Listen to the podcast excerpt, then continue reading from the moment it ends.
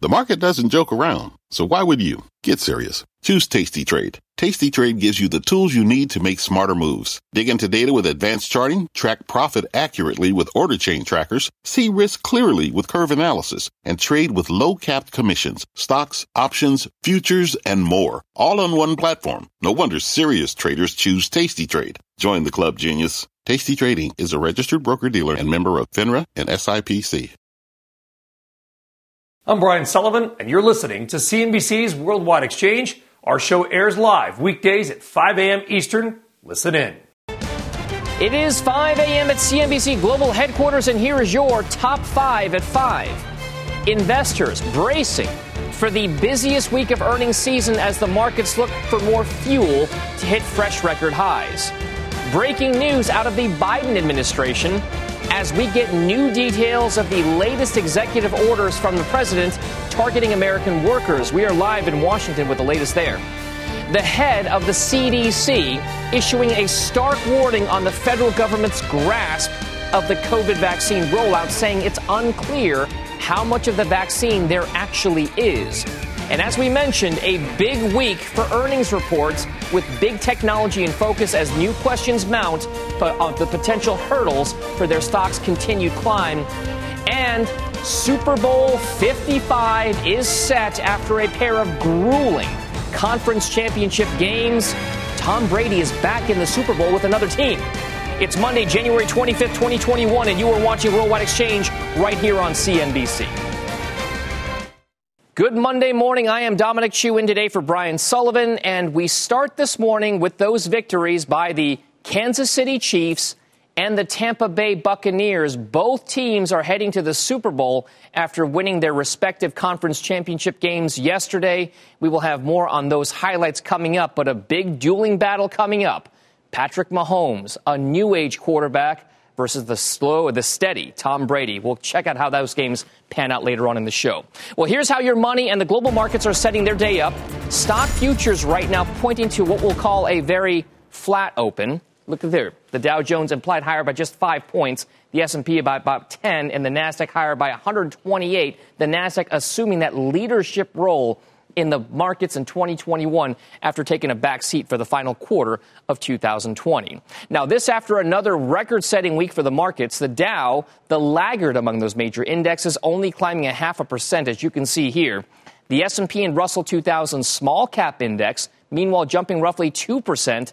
The NASDAQ surged more than 4% as shares of those big technology stocks push the index to a new all time high. And speaking of big technology, it will be a very big focus for investors this week, as you can see, as they prepare for the busiest week of earnings season.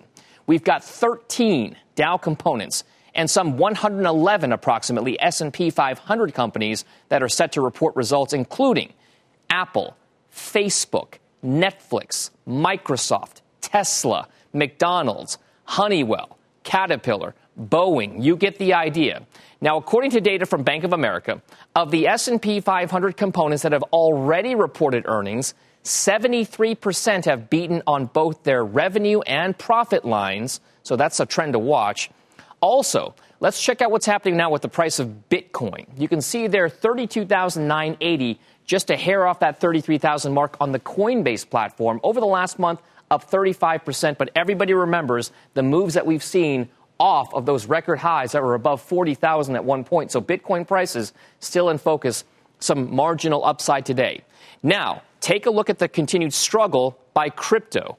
Strat- this comes as strategists at JP Morgan warn the march back to record levels may face an uphill battle in light of decreasing demand from Grayscale, the most prominent digital asset manager right now in the world. So keep an eye on those trends. Coming up, we'll highlight another crypto once again that's hitting record highs even though Bitcoin is coming off of its. Let's now go worldwide. Stocks in Asia kicking off the new trading week off on a positive note, as you can see. The Hang Seng in Hong Kong and the Kospi in South Korea leading gains in the region, both climbing more than 2%. Investors in Asia and around the world are watching comments from Chinese President Xi Jinping on his keynote address at the World Economic Forum. Meanwhile, taking a look at the early trade in Europe as well, we have seen a bit of a pullback from the positivity we saw earlier on Right now, you can see the German DAX just about flat, but the FTSE 100 and the CAC in France both down roughly a quarter to one third of 1%. Now to some of your morning's top stories here. The director of the CDC is warning the federal government does not know how much COVID 19 vaccine this country actually has. In an interview just yesterday, Dr. Rochelle Walensky said the lack of knowledge of vaccine supply stems from the challenges the Biden administration was left with. A dig at the Trump administration's refusal to cooperate with the transition process. Now, Walensky added that the expected introduction of Johnson & Johnson's vaccine will also help ease some of those supply concerns and problems. Now, TikTok's biggest rival is looking to go public in what could be one of tech's biggest stock offerings since Uber's IPO. Kuaishou Technology, this is a live streaming and short video app backed by Tencent, could raise as much as $6.3 billion when shares are priced Friday in Hong Kong. The stock is expected to begin trading sometime in early February. And Facebook and Amazon, apparently not afraid to open their wallets, at least when it comes to influencing decision making in Washington, D.C. According to the Wall Street Journal, the two companies topped all other U.S. firms in their federal lobbying spend last year. The journal says Facebook spent $20 million. That's up 18% from the year prior, while Amazon spent about $18 million. That's up 11% from 2019. The moves come amid the new administration and increasing scrutiny from Congress on the regulation of big technology companies. Well, now to new details just crossing on President Biden's latest executive order action. The president will sign the order being called Biden's Buy American plan, directing agencies to strengthen requirements so that they acquire goods and services from American businesses and workers.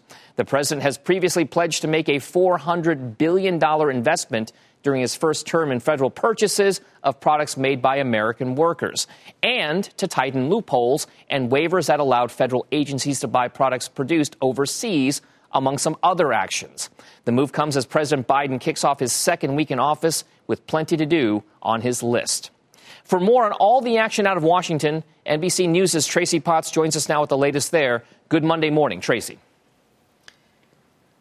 Hey, Dom, good Monday morning to you. So, President Biden wants people to only buy American and only fly to America if they are safe from the COVID virus and its latest variants that have been discovered overseas. And today, he's signing off on new travel orders to back that up. There's a new strain of COVID in South Africa, and non U.S. citizens who traveled there will not be allowed in the U.S. under new restrictions President Biden plans to sign today. He's also blocking visitors from Brazil and much of Europe, including the U.K., where there's another new version of the virus. The best way to prevent the further evolution of these mutants is to vaccinate as many people as possible the Biden team is efforting 100 million shots in 100 days. They claim the Trump administration left no plan. We need more vaccine. We need more vaccinators. We need more vaccination sites. President Biden spent more than an hour on the phone Sunday with eight Senate Republicans and eight Democrats talking COVID relief. He's hoping to make progress before former President Trump's impeachment trial starts February 8th. It will be a fair trial, but it will move relatively quickly. Lawmakers debating whether trying a former president is constitutional. I think the trial is stupid. Uh, I think it's counterproductive. We already have a flaming fire in this country, and it's like taking a bunch of gasoline and pouring it on top of the fire. The formal charge of inciting an insurrection due to arrive in the Senate tonight. And uh, the president has hired a lawyer out of South Carolina to represent him. Uh, the House managers say they are ready to present their case, Dom. NBC News' is Tracy Potts live in Washington with the latest there. Thank you very much. Back to the markets now, and what could be a major gut check for investors as three major events are happening this week. First, it is the busiest week of earnings season with nearly 120 companies reporting and 60% of those are on Wednesday and Thursday. Big week there, big days. Second, the Fed holds its first policy meeting of the new year, kicking off tomorrow with the decision and news conference by Fed Chair Jay Powell that happens on Wednesday afternoon. Third, we get a report card on the state of the U.S. economy and whether it is recovering or stalling out amid the virus pandemic when the initial read on fourth quarter gross domestic product comes out on Thursday. Let's welcome in now Gina Sanchez, CEO of Chantico Global. She is also a CNBC contributor. Gina, the markets are at or near record highs. Is there anything that can take this market down, even with a surge in COVID? We continue to march higher. You're absolutely right. And I think of the three things that you mentioned, I think the last item, which is the scorecard, the GDP for uh, Q4, is really going to be where all eyes are going to be. Um, even given the the number of earnings uh, results that we're going to get this year, I mean this week. And so the reason I say the GDP is important is because we are going to likely see continuing acceleration, but uh, a slowdown. So we're recovering, but we're recovering at a much slower pace. In fact, there were a number of troubling indicators um, in December um, that basically showed us going into negative payrolls for the first time since April, slowing in consumption, um, and a number of items that we have to keep an eye on uh, because I do think that that that is the one thing that could spook the markets. What, what's, Gina, is the biggest worry that you have? Uh, we know that the markets are not the economy, and the economy, not the markets. But there's a huge disconnect, and one that's been looking like it's been widening since the virus pandemic lows. What's the biggest disconnect between the markets right now and what the economy could be telling us? Well, the markets continue to price as though the pandemic is going to be number one, temporary, and number two, still fairly quick, even at this sort of intermediate 18 month kind of time span. And if we start to see continued slowdowns, if we have any trouble rolling out with the vaccine, the markets just are not priced for that. They're priced for us to smoothly get through the next six months and start to reopen if we're not reopening by the summertime, the markets, I don't think, are really kind of priced to, to continue to bear the, the multiples that they continue to bear because we've seen earnings numbers drop. Even though we've, we've seen them do reasonably well and they've beat expectations, they've still dropped dramatically. Um, but multiples have not changed dramatically. In fact, in many cases, multiples have continued to expand as though this is all going to be a bad dream. And we have yet to get beyond pre pandemic economic levels. All right. We, we know that the folks in Washington, D.C., on the congressional side, are working towards getting a massive fiscal stimulus done. We know that the policymakers out of the Federal Reserve will keep monetary policy accommodative for the near and probably long term future. With all that being said, are there still opportunities in the marketplace to be long in this environment if we know that all the positivity is already going to be there? Well, look, just because the markets are extremely overpriced doesn't mean that everything's overpriced equally. In fact, there are a lot of opportunities still floating around. Um, but this is going to be a stock pickers year. In fact, if you look at most expectations uh, for the S&P for the year, they're largely expecting flat to up to two up two percent uh, for the markets. However, I think that that is going to portend a lot of volatility, and it's also going to be a very much a stock pickers market this year. All right, Gina Sanchez at Chantico Global. Thank you very much. We appreciate it. When we come back Thanks, on the Tom. show, the cryptocurrency hitting new all time highs amid Bitcoin's continued struggles. Plus, President Biden and British Prime Minister Boris Johnson taking part in their first joint phone call together. We'll go to London for the breakdown on what the two leaders discussed. And a record breaking launch for SpaceX. Amid its continued push into the commercial space business, we've got a very busy hour still ahead when Worldwide Exchange returns after this break.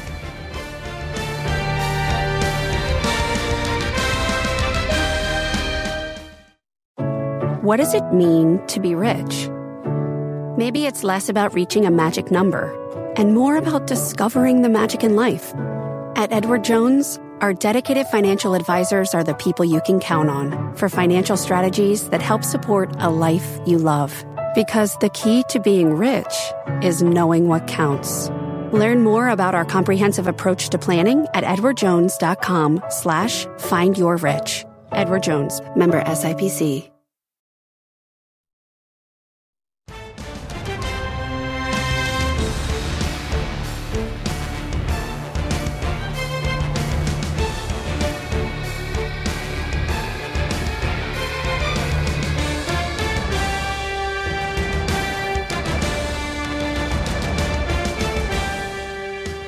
Welcome back now. Now to President Biden's first weekend in office, taking part in his first call with his British counterpart, Prime Minister Boris Johnson. The two men touching a number of key issues between the two longtime allies. CNBC's Julianna Tatelbaum has more from London. Good morning, Julianna. Dom, good morning. So, UK Prime Minister Boris Johnson and President Joe Biden spoke for the first time since Biden's inauguration on Saturday. A picture of the British Prime Minister on the call, giving his thumbs up with his sleeves rolled up, has been making the rounds in the British press. A spokesman for the prime minister said he warmly welcomed the president's decision to rejoin the Paris Climate Agreement and the World Health Organization. The two leaders also talked about the benefits of a potential free trade deal between the UK and the US. And according to a press release from the White House, Biden also conveyed his intention to strengthen the special relationship between our countries and revitalize transatlantic ties, underscoring the role of NATO to our collective defense and shared values. Now, the British Prime Minister tweeted that he looks forward to deepening the long-standing alliance between the two countries. Dom? Yana, I, am also curious there. Uh, you, you know that there's a lot of similarity and perhaps differences between the UK response and the US response to the COVID pandemic. Can you take us through the latest there on what exactly is happening with lockdowns and protocols in place to help stop the spread of the COVID vaccine or stop the spread of the COVID virus amid the vaccine rollout?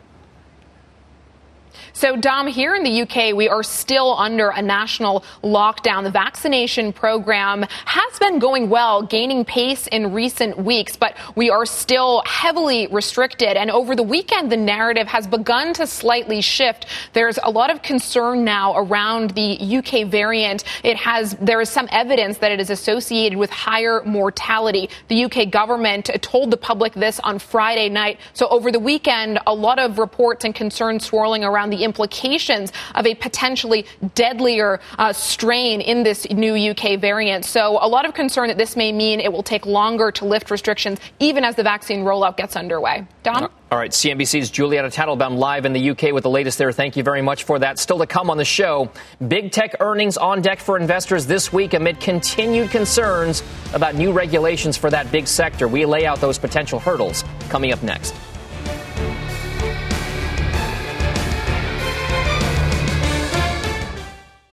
Life is a highway, and on it there will be many chicken sandwiches.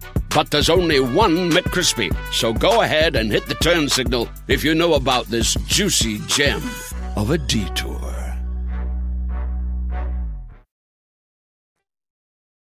Welcome back. There's a lot of highlights in the crypto market these days, mostly associated with Bitcoin. But We want to show you what's happening right now with another big cryptocurrency, the second biggest one out there, and that's Ethereum. Ether on the Coinbase platform, currently holding just a little below the 1400 mark. The reason why it's important is in the last 24 hours, this cryptocurrency surged to record levels. 1454 was that level, depending on which platform you look at, but thereabouts is the new record high for this particular cryptocurrency. So keep an eye on Ether. Also, taking a look at the share iShares MSCI Emerging Markets ETF right now, it's been one of the better performers since the pandemic lows. If you look at the Russell 2000 versus the S&P 500, they've all been up higher here. Now, talk about the emerging markets. They've actually outperformed the S&P 500 since the pandemic lows. You can see there that move higher in the last 3 months up 22%. A key focus for many investors is the catch-up trade that emerging markets have performed over the last several months here. And then finally, take a look at the iShares iBoxx high yield corporate bond ETF. It's a mouthful. The ticker's HYG but it's seen by many investors as a proxy for the junk bond or high yield debt market. The reason why it's important is over the last few months, you've seen a steady uptrend in some of those particular moves in high yield corporate bonds, it's an indicator perhaps that when credit quality and credit conditions start to worsen, these types of ETFs will fall. So if people are looking for a reason to stay somewhat optimistic on a big Fed week, high yield bonds not yet signaling any kind of real stress in the credit markets. Well, let's check on this morning's other top headlines as well. NBC's Frances Rivera is in New York with the latest. Good Monday morning, Frances morning to you. We start with a dramatic rescue in China. A mine collapsed after an explosion two weeks ago, trapping crews 2,000 feet underground. 11 of 22 people were saved. Officials say it could take weeks to reach the rest of the group. With the latest COVID numbers surging, we may be through the holiday surge. Our Los Angeles affiliate KNBC is reporting that Governor Gavin Newsom is expected to lift California's stay at home order today. That's according to a letter sent to the California Restaurant Association. The governor's office told KNBC there are promising signs that California is emerging from the most intense stage of the pandemic, and a formal update will come this morning. The Chiefs had a slow start against the Bills in the AFC Championship, but once Patrick Mahomes warmed up, it was over. Kansas City won at 38 to 24. And for the first time ever, Tom Brady is a champ in the NFC. Brady and the Buccaneers knocked off the Packers 31 to 26.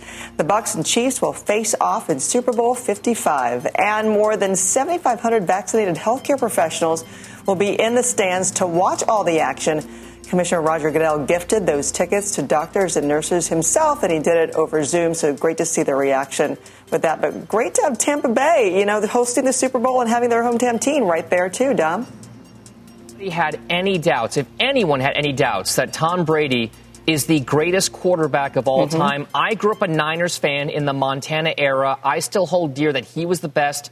But this performance by Tom Brady on a new team this year, going to the Super Bowl again, is massive. You got to give props to those guys for sure. 100%. And the coolest thing, though, after it was all done, after he won and gave you know the other team like all the hugs and, and high fives, he went to the stands and asked to see. He's like, "Hey, asking permission. Can I can I just talk to my son? Can I see my son?" It was the coolest little part there. Absolutely. Class act. A total family man for sure. Frances Rivera, thank you very mm-hmm. much for that. Still on deck for the show, President Biden kicking off his second week in office with another wave of executive orders, EOs, we will lay out the actions he's taking and break down how his agenda could impact your money and the global economy. Worldwide Exchange is back after this.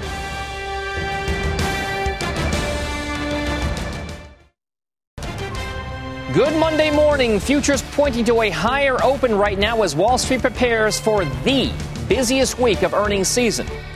Washington on watch here. President Biden set to sign an executive order today focused on U.S. manufacturing and liftoff. Elon Musk's SpaceX launches a rocket and sets a new global record in the process.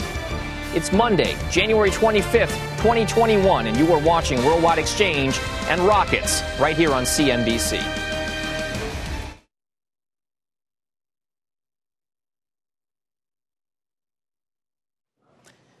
Welcome back to the show. I am Dominic Chu in for Brian Sullivan this morning, and here's how your money and investments are looking as we are halfway through the 5 a.m. Eastern Time hour. Stock futures right now pointing to some solid gains, especially when it comes to the NASDAQ, implied higher by roughly 131 points. Meanwhile, the Dow is lagging just about flat up 12 points with the S&P up 11 heading into the busiest week of earnings season. And by the way, check out shares right now of GameStop surging again this morning Take a look at this one huge. It's huge. 390% gains on a year to date basis. Yes, your eyes are not deceiving you. That's just since the end of 2020. Up another some 40, 38, 40% in the pre market trade here as well. A lot of investors and analysts pointing to what some call a short squeeze or covering purchasing of these shares to close out losing positions betting against this particular stock. It may not last long term still, though, a 373% gain in just about three weeks' time. Now on to other technology. Jeff Bezos and Marc Benioff, Laurene Powell, Jobs, and Hank Paulson are among the list of well known people signing an open letter to President Biden on climate change. The letter published in the New York Times reads in part, quote, you can be remembered as the climate president who led humanity away from the cliff's edge. Also saying, quote, while the climate crisis presents incredible challenges, it is also the greatest economic opportunity for innovation, job creation, new business, and investment in our communities. Others, by the way, signing the letter include business leaders, actors, and activists as well. So a big letter there from a lot of high profile people. For more on President Biden's first few days in office and what we can expect with his economic agenda, I'm now joined by Tony Fratto, Hamilton Place Strategies founder, partner, founding partner, and also CNBC contributor. Also, Stephanie Kelly, Aberdeen Standard Investments senior political economist. Thank you both for being here right now. Stephanie, let's start with you. Has there been anything that has really surprised you about the first week and a half or so of President Biden's administration? Actually, in some ways, it's been kind of what was promised, which is a real kind of hit the ground running, very focused on domestic agenda, very much focused on reintegrating with political multilateralism, but economic focus very much at home, trying to get this COVID stimulus done. And I think even the reactions we've seen so far in terms of the bipartisan pushback to the 1.9 trillion, it's kind of so far so expected. You are a current insider, Tony, and a former administration official. How exactly would you be tackling the first couple of weeks in office for any president? What are the type of things that they should be focusing on? And is the current Biden team focusing on the right ones? It seems like it, Dominic. I mean, I, I think I'd be advising them to do pretty much what they're doing. They recognized that the biggest problem they have is not just the actions they're taking on uh, on COVID, uh, which they are taking actions, but getting the the unified focus on uh, on COVID. They know that the pandemic is the key for them to get through this first year to show competence on it and show a you know try to show a stark distinction with uh, with the previous administration. But also that that unlocks this economy. You know if you know there's been a lot of chatter about whether the 100 million uh, uh, vaccinations in 100 days is uh, ambitious enough. If they carry it off i think they're going to exceed it. And i think this economy is going to look very different uh, when we get into this summer uh, because of that, they're also going to earn marks from competence on it. They're also then focusing on the economic plan, economic support. This is the first time I think in a while that we really feel like, you know, we have the we have monetary policy policy support with their, you know, Jay Powell's hands on the oars. Fiscal support is going to be there and and help on the uh, on the health side. So there's a lot to for this government to do. It's a you know starting off an administration is pretty is pretty challenging, um, but they they have a lot of experienced people and they seem to be running right now. All right, all right, Tony, Stephanie, I want to add some more context to what's what we're talking about right now. President Biden is set to sign another executive order today, this time focused on the American manufacturing environment. Let's bring in now Kayla Tausche with more on what we can expect there. Good morning, Kayla. Good morning, Don. President Biden has signed more than two dozen executive orders so far. Today is set to bring one more, tightening rules for domestic manufacturing where American government contracts are concerned. Uh, the administration says that it applies to some $600 billion in government business, refining what qualifies as American made and reducing the number of exceptions made through waivers. It creates a new role at the Office of Management and Budget to oversee the effort and a website where small businesses can scope out these contracts to see if they're better suited than the company that's currently uh, bidding or has already won the contract. It's an issue that the Trump administration also targeted with executive action at least three times over the last four years. When asked how this action is different, Biden administration officials said it will close loopholes left open by the Trump orders, even as they raise the threshold of domestic content requirements. Canadian Prime Minister Justin Trudeau, in a call with Biden on Friday, raised concerns about the impact of the new policies on bilateral bilateral trading and the intertwined supply chains between the two countries. Biden, according to the foreign affairs minister, said only that there would be no unintended consequences between that relationship. Over the weekend, he also held calls with the leaders of Mexico, UK, and France, pledging cooperation, multilateral engagement. Uh, but Dom, you also have to imagine they uh, discussed a new uh, travel ban, some new restrictions that Biden is going to reinstate starting today on travel into the United States from the UK, Europe, and Brazil, as well as non U.S. citizens who recently traveled to South Africa. So, so Kay- Kayla, can you break down for us? It, it, it, feels like deja vu, even though I know that there's nuance here. But it seems as though the American Manufacturing Executive Order seems to further stuff that happened during the Trump administration. What else can we expect from the incoming or the new Biden administration that will be similar to what President Trump did during his final few months in office as well?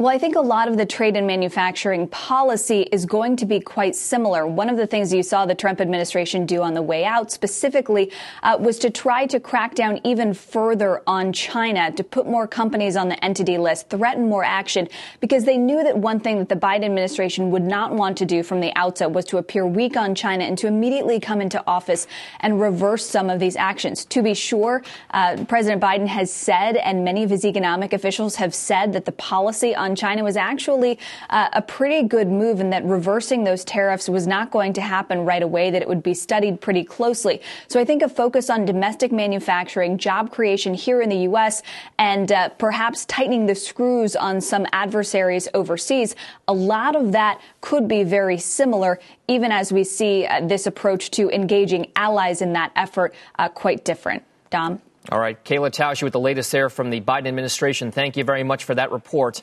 Now let's get back to our guests here. Stephanie and Tony, you heard Kayla's report just now. It seems like a no brainer, Stephanie, that you would focus as President Biden on some of the wins that President Trump had, like on trade, like on China, like on big technology. What exactly will the Biden administration look like in terms of its policy decisions when it comes to things like trade? I think this is where it's it's really important to distinguish between political multilateralism, which we've seen Biden already do quite a lot of, signing back up to the Paris Agreement, signing back up to the World Health Organization, those kinds of actions, engaging with allies. That's different to economic multilateralism, which Biden has has kind of openly said that he's he's not really an economic multilateralist. He he's not he wants to sell this made in America domestic manufacturing creation agenda. What that means for trade policy, I think, is that well, the tone might feel different, right? We're not expecting to have sudden tweets with new tariffs come in. But for investors, that should create a slightly less volatile environment, but it doesn't mean a more positive US China trade environment. If anything, I think we'll continue to see tensions ratchet up and those non tariff barriers continue to rise through this administration, maybe more so linked to things like human rights than to bilateral um, trade deficits. But the same kind of reality exists, which is that the US and China are on a path of strategic rivalry, not strategic allyship. And I think that's not going to change for investors. And I think that is widely recognized recognized. We just might have a slightly smoother path as opposed to the volatile kind of Twitter approach that we had for the last four years. Tony, Tony, I wonder now, eh, with, with your clients, what, what exactly are they asking you about? What type of volatility we could see, given what we've seen right now with regard to perhaps policy tip of hands, so to speak, in the Biden administration? Should we expect the same kind of volatility that we saw during the Trump administration?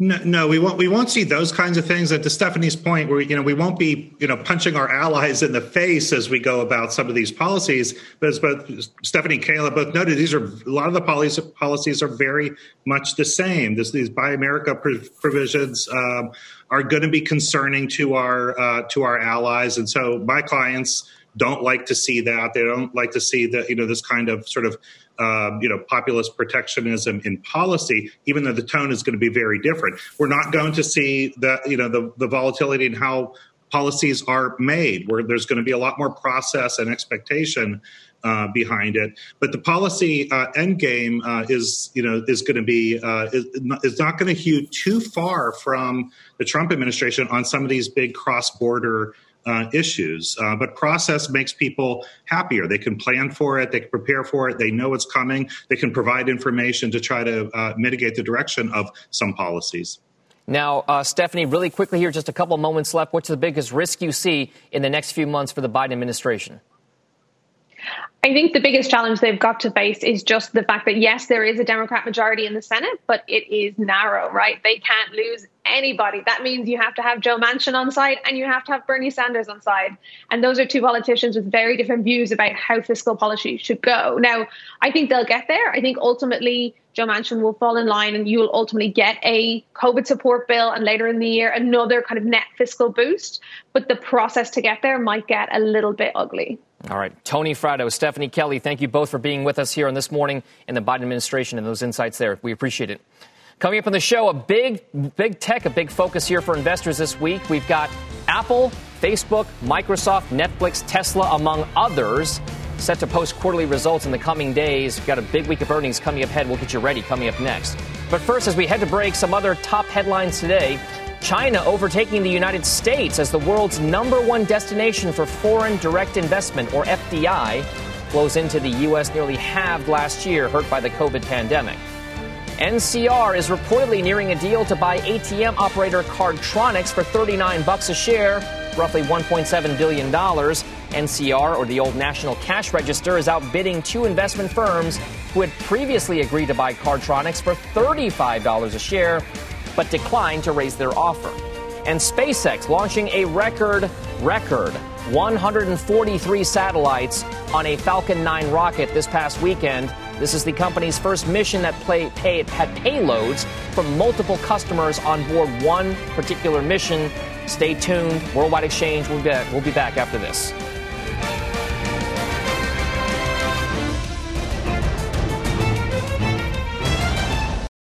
Welcome back to Worldwide Exchange. As we have been discussing, this week will be a big one for earnings reports, especially for big technology companies. Apple, Facebook, Microsoft, and Tesla are among those companies reporting their results. For more on what to expect, I'm now joined by Jason Ware, partner and chief investment officer at Albion Financial Group. That is a big, big list, Jason, of big, big catalysts what exactly is going to be top of focus for you on this big week of earnings? Good morning, Dom. And as you noted, about 35 to 40 percent of the S&P market cap is reporting this week, and a lot of that is in technology. Of course, Microsoft and Apple are going to be two that are on our list of importance, given A, we own them for clients, and B, just given the weight that they carry in the index. And we expect a good report from both companies. You know, I think for Microsoft, Azure, of course, is going to be in focus for investors and the growth there. I think if they do something north of 40%, that'll probably satisfy investors. And the stock has consolidated for the better part of the last four or five months. So it's not overextended here. So if we get a good number out of Azure and if we see some of those new products from Xbox tick up, that might be a, a, a good sign for investors. And of course, on Apple, uh, iPhone 12 is going to be the big story. Holiday quarter is really important for Apple, so we're going to see what the take up for iPhone 12 was. Our expectation has been that we're in a new super cycle for the iPhone, probably bigger than what we saw with the 6, given 5G and the upgraded camera, et cetera. Four different uh, iPhones in that lineup. Services will also be very important. See how many subscriptions we get there and wearables category for growth. So uh, we're, we're pretty optimistic that we're going to see some good numbers from these tech companies this week. I mean, Jason, we're showing a chart of Apple right now. It shows that in the last year, the past 12 months, Apple is up almost 80% during that time span. How does right. a company the size of Apple go up 80% in one year? Is it fundamentals driven, or is it just the idea that investor demand for Apple stock is just through the roof these days? It's a great question, and I think it's a little bit of both. We've had multiple expansion in technology. We've had multiple expansion at Apple. We've had fundamentals going up because clearly we've seen some new services roll, rolled out at Apple that I think investors are excited about. Their wearables category is growing at 25, 30%, is becoming a bigger part of their business. Uh, they're rolling out new products within that category that investors are excited about. And of course, again, we have that big, uh, what we consider to be a super cycle in uh, the 5G iPhone 12 coming. So all of those things have resulted in increased investor excitement. Meanwhile, there's been a tailwind for the fundamentals. And we're actually probably going to see uh, 15 to 20 percent revenue growth this year for Apple, uh, and a little better than that on the earnings line. So uh, certainly some fundamentals going up, but also multiple expansion to be sure. Some of these communication services companies and, and big technology companies have been underperformers in the shorter to medium term. We've seen a bit of that trend reverse itself in the early weeks of 2021. Do you believe that this earnings season will be a positive catalyst for big technology and media companies, or will it be a reason to take profits? Uh, hard to say over the short term. Always, you know, what's going to happen with these stocks or any stock, to be honest. But you know, I think the setup looks good, and I think that's that's something that investors can take solace in. And what I mean by that is, again, we've had you know four, depending on which tech stock you're talking about, we've had four to six months of a fair amount of consolidation, and it's been healthy consolidation. These stocks haven't broken down. So if you look at them technically, if you look at the charts, they're holding in fairly well. These are typically good entry points for long-term investors into these big technology companies what that tells us is that expectations aren't overdone right here. These aren't overcooked. And if they come out with some pretty good numbers this quarter, I think that provides a new setup for these stocks to move higher. Now, Apple is already moving higher. You know, it's it's working through that channel. It's working through that base and it's kind of broken out. But some of these other ones are still uh, in that sidelong pattern. And you know, Amazon next week, Alphabet next week. If we see those, uh, if we see those uh, companies report some some really good results, then I think uh, you know, given the expectations, which is everyone's going into value and cyclicals, and tech is not going to work for a while. That seems to be the consensus on Wall Street. I think there's the potential for some upside surprises here and for these stocks to work over the near term. All right, positivity on big tech and communication services from Jason Ware at Albion Financial. Thank you very much. Always great to get your thoughts, sir. Sure. Thank you. Coming up on the show, what all these big tech reports could mean for the broader markets this week. You just heard Jason mention them. Almost half of the S&P market cap reports this week. And if you haven't already, by the way, subscribe to our new podcast, Worldwide Exchange, every day in audio format. If you miss us here on the television, check us out on Apple or Spotify or whatever your podcast app of choice is. Worldwide Exchange Podcasts. We'll be right back.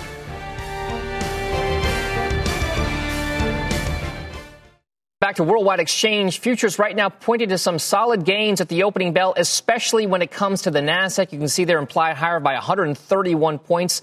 The S&P implied higher by roughly 12 points, and the Dow underperforming, only up 29 at the open, with these futures markets staying the way that they are right now into the opening bell. Joining me now is Lori Calvasina, head of U.S. equity strategy for RBC Capital Markets. Lori, great to have you here. First of all, congratulations, because as your research note points out, you are fresh back from maternity leave. Let me just ask right now, how is everything going on that front as a parent? Everything's going as well as can be expected. The baby's sleeping 11, 12 hours a night. You can't ask much more than that. I hope we all sleep as well this year. I, I hope we do too. Now, now I, I'm looking here because you call 2021 a year of resilience, recovery, and realignment. You've thrown right now a newly issued 4100 price target on the S&P 500. That's a 9% gain. What's driving that bit of action here and why the positivity? So, look, we think the path to economic recovery m- remains intact. We do think it's going to be choppy. We think there are some potholes. We're in the middle of a big one now, frankly. Um, but we do think that the wobbles we're going to see in some of the short term economic indicators, things like restaurant bookings, are not going to do things like signal that we're coming into a double dip recession. Generally, we think the market is going to continue to be very forward looking.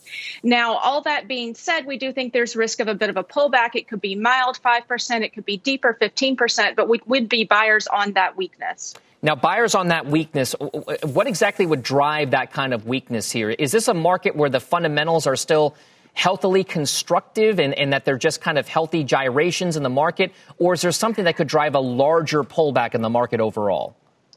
So I think one thing that we've noticed is that if you go back to 2018, we had very crowded conditions, very expensive valuations from a bottom up stock level perspective. And there was a lot of froth in the market on the basis that there was a tax cut package that had gotten passed out of Washington. And we think the setup is a little bit similar right now. If you look at futures data, AAII retail investors, sentiment's gotten very frothy bottom up valuations are about as expensive as we've seen. And a lot of that has been generated by excitement over the stimulus plan. Um, so we think that investors need to take a little bit of a beat. We do think the economic recovery will continue, but we do think we need to see further drivers. And really, frankly, we think that markets are going to start focusing on 2022 fairly soon. A lot of the good news from 2021 itself does seem baked in at this point. So if that's the case, then do investors and traders fall back on pretty much what's been working for the past decade. That's mega cap technology. We, we know we know it's taken a break for the past three months, but it seems as though in the early going of 2021, it's pretty much where investors go to. It seems to be the path of least resistance. Does that continue into 2022? I think it does during the pullback period. So I think for 2021 as a whole, these reflation trades are going to work. Things like financials, energy, materials, those are areas that reliably tend to work when rising inflation expectations are in place and valuations still look pretty good. But in the short term, or while uh, sort of concern in the market is building, I do think you'll see areas like technology, healthcare um, really do some outperformance, um, just as people uh, want to stay invested in the market, um, but do so in a slightly more defensive way. And I do think one thing we have to consider about technology stocks is that the earnings outlook does seem pretty bright. Uh, earnings always seem to come through for those companies. So while you've got sort of concern building on the virus front, um, uh, concern over some of these short term economic wobbles, and you've got an earnings season where these numbers are probably going to be pretty good, it doesn't surprise me to see some price action like we've seen in recent days where the tech stocks shine a little bit again. But we do think that'll be short term. All right, let's bring in CNBC contributor Larry McDonald to this conversation as well. Larry, you're the editor of something called the Bear Traps Report. Are you as optimistic about the 2021 market outlook as perhaps Lori is? Well, hey Dom, uh, it's great to great to talk to you. Um, we have an institutional chat uh, with buy side. Uh, that means you know asset managers around the world. We have the largest institutional chat on the planet with uh, close to a thousand institutional investors. And the one sentiment reading that I see from them, especially this morning and last week, this classic, classic tug of war between growth and value investors.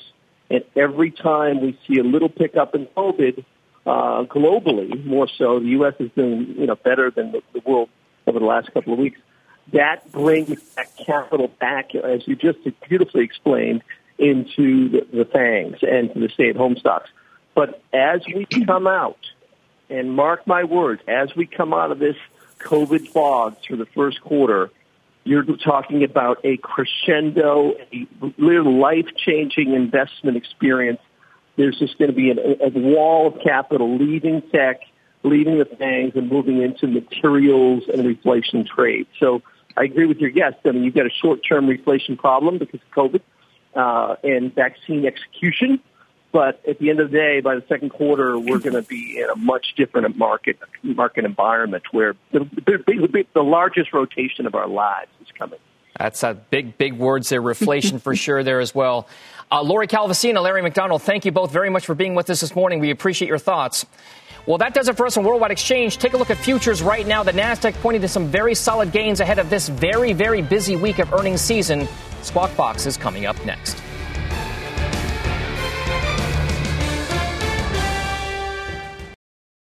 You've been listening to CNBC's Worldwide Exchange. You can always catch us live weekdays at 5 a.m. Eastern only on CNBC.